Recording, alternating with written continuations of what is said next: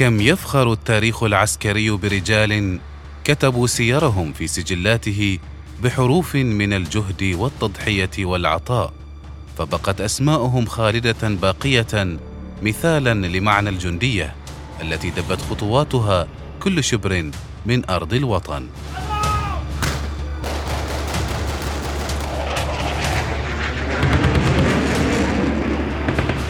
جنود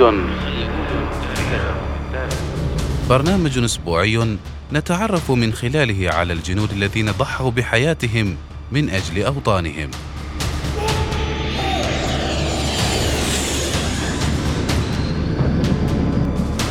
جنود لدهم. يعده الدكتور هلال بن سعيد الحجري ويقدمه المقدم الركن محمد بن سعيد المشيخي ومن إخراج الوكيل محمود بن خميس الجساسي.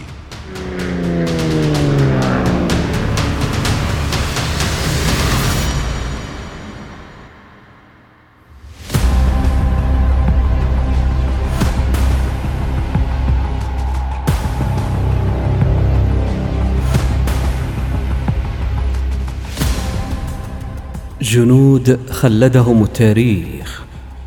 ماما دالي توب فالديف.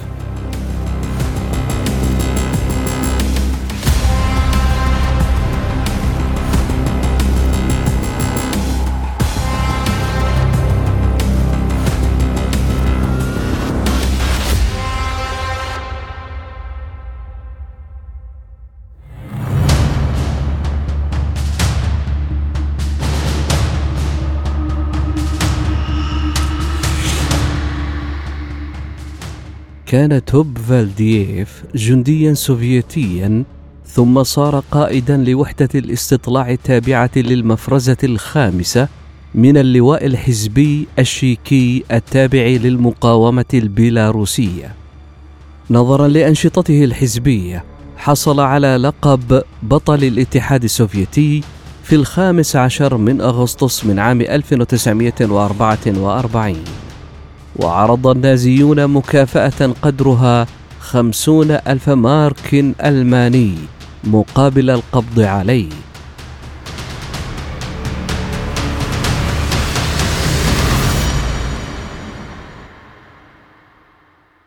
ولد توب فالدييف في العشرين من سبتمبر من عام 1919 لعائلة فلاحية أزبكية في قرية بانديجان الواقعة فيما يعرف الآن بمقاطعة ريشتون في أوزبكستان الحالية. بعد الانتهاء من دراسته الابتدائية في عام 1934 عمل في البداية كساعي بريد قبل أن يصبح سائق جرار في كولخوز ويعمل في محطة سكة حديد سيروفو. عندما جند في الجيش الأحمر في عام 1939 وتمركز في بابرويسك كسائق في فوج المدفعية 130 لم يكن يعرف اللغة الروسية. ولكن بحلول عام 1941 كان قد طور فهما محدودا للغة الروسية تحسن بمرور الوقت. بعد الغزو الألماني للاتحاد السوفيتي في عام 1941 شارك في معارك الدفاع عن بيلاروسيا من هجمة الغزاه النازيين. ومع ذلك سرعان ما حاصر الألمان وحدته بالقرب من باريساو وأصيب بجروح خطيرة في ساقه. تمكن توب فالدييف ورفيقه إيفان ريلكوف فقط من الهروب من الحصار. فغادرا إلى قرية بيساريفو حيث تعيش والدة إيفان التي آوتهما في منزلها. لكن قرويا آخر أبلغ الألمان بمكان وجودهما. ونتيجة لذلك اقتحم الجنود الألمان منزلها وضربوها وأحرقوا المنزل بالكامل لكن توب فالدييف نجا من الحريق واختبأ في القبو تحت كومة من البطاطس. وسرعان ما انضم إلى الكتيبة الحزبية المحلية بقيادة ألكسندر سيمديانكين.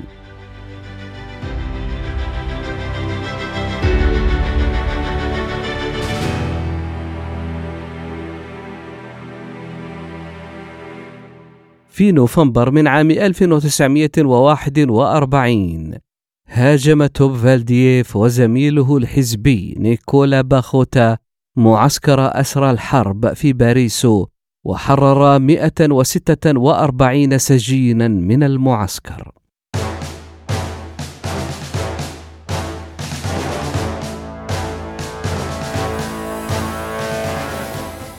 في فبراير من عام 1942 قبضت عليه شرطة Hilfspolizei وأصبح أسير حرب.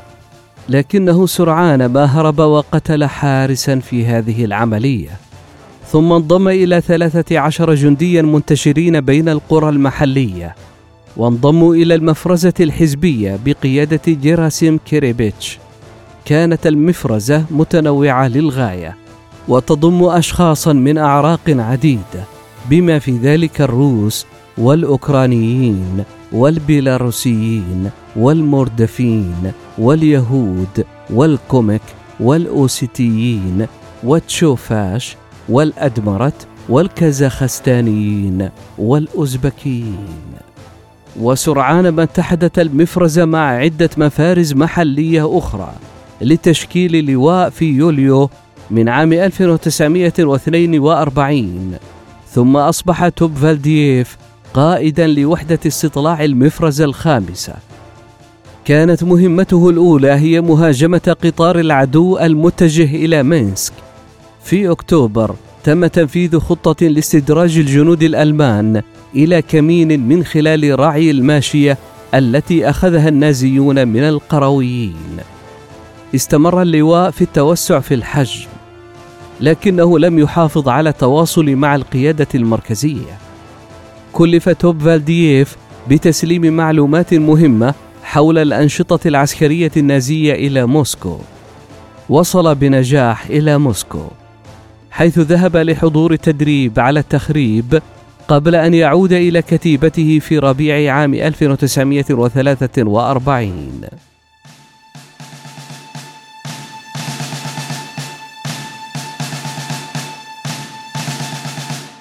بعد عودته إلى اللواء واصل توب فالدييف قيادة العمليات الحزبية التي تضمنت مهام في السابع عشر من سبتمبر من عام 1943 أسفرت عن قتل ثلاثة جنود أعداء وإصابة سبعة آخرين بالقرب من قرية سيفيرنيا.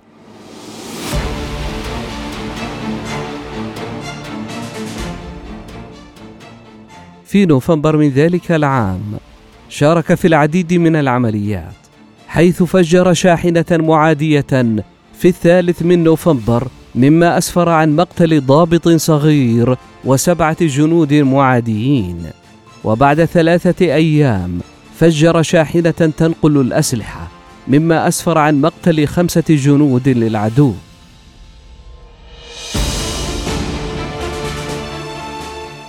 في يونيو من عام 1944 شارك توب فالديه في معركته الأخيرة والتي تم بعدها تحرير بيلاروسيا من الاحتلال النازي.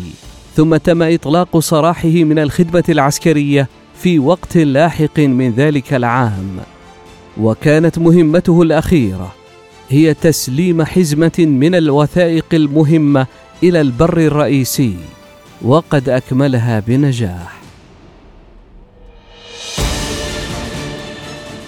طوال الحرب كان توب فالدييف ينحت لقبه كازبيك على الشجر بعد إجراء عملية جراحية كبطاقة اتصال. خلال الحرب قتل بنفسه 76 جنديا ألمانيا وأسر جنرالا ألمانيا.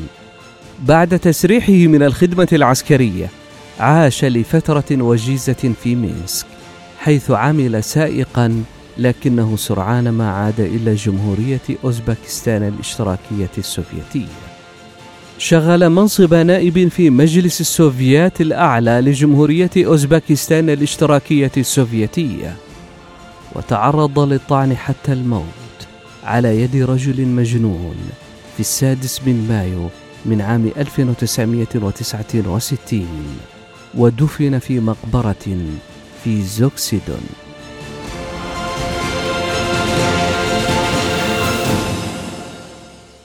وفقا للمراسم الصادرة عن هيئة رئاسة مجلس السوفيات الأعلى لاتحاد الجمهوريات الإشتراكية السوفيتية منح مامادالي توفالدييف اللقب المحترم لبطل الاتحاد السوفيتي في الخامس عشر من أغسطس من عام 1944 بالإضافة إلى ذلك تم تكريمه بميدالية الاستحقاق القتالي في الثالث عشر من نوفمبر من عام 1942 ووسام إلى أحد أنصار الحرب الوطنية من الدرجة الأولى في التاسع والعشرين من يونيو من عام 1944 ووسام النجمة الحمراء في الخامس عشر من أغسطس من عام 1944 ووسام الشجاعة ووسام راية العمل الحمراء في الحادي عشر من يناير من عام 1957 كما حصل أيضا على وسام اليوبيل عشرون عاما من النصر في الحرب الوطنية العظمى من عام 1941 إلى عام 1945 وغيرها من الأوسمة العسكرية. يوجد اليوم تمثال نصفي لتوبفالدييف في زقاق الأبطال في كروهلاي في بيلاروسيا. وهناك شوارع تحمل اسمه في عدة مدن في أوزبكستان.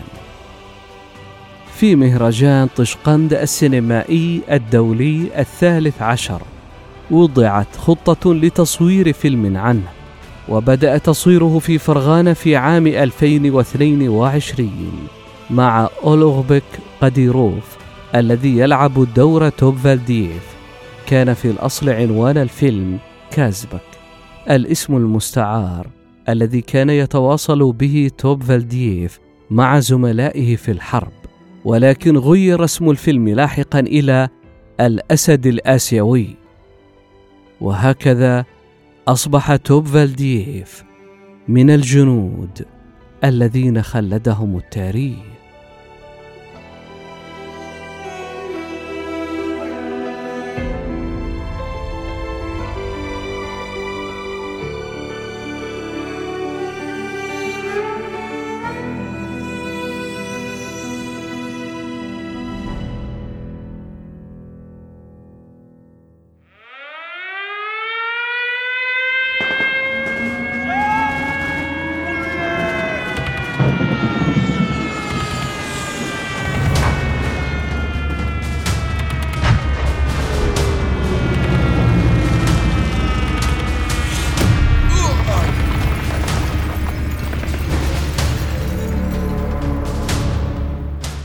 كم يفخر التاريخ العسكري برجال كتبوا سيرهم في سجلاته بحروف من الجهد والتضحية والعطاء فبقت اسماءهم خالدة باقية مثالا لمعنى الجندية التي دبت خطواتها كل شبر من أرض الوطن.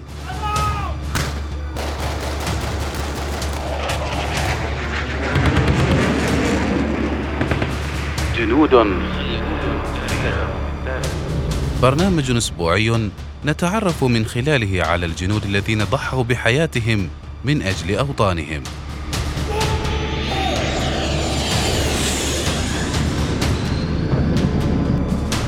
جنود لدهم.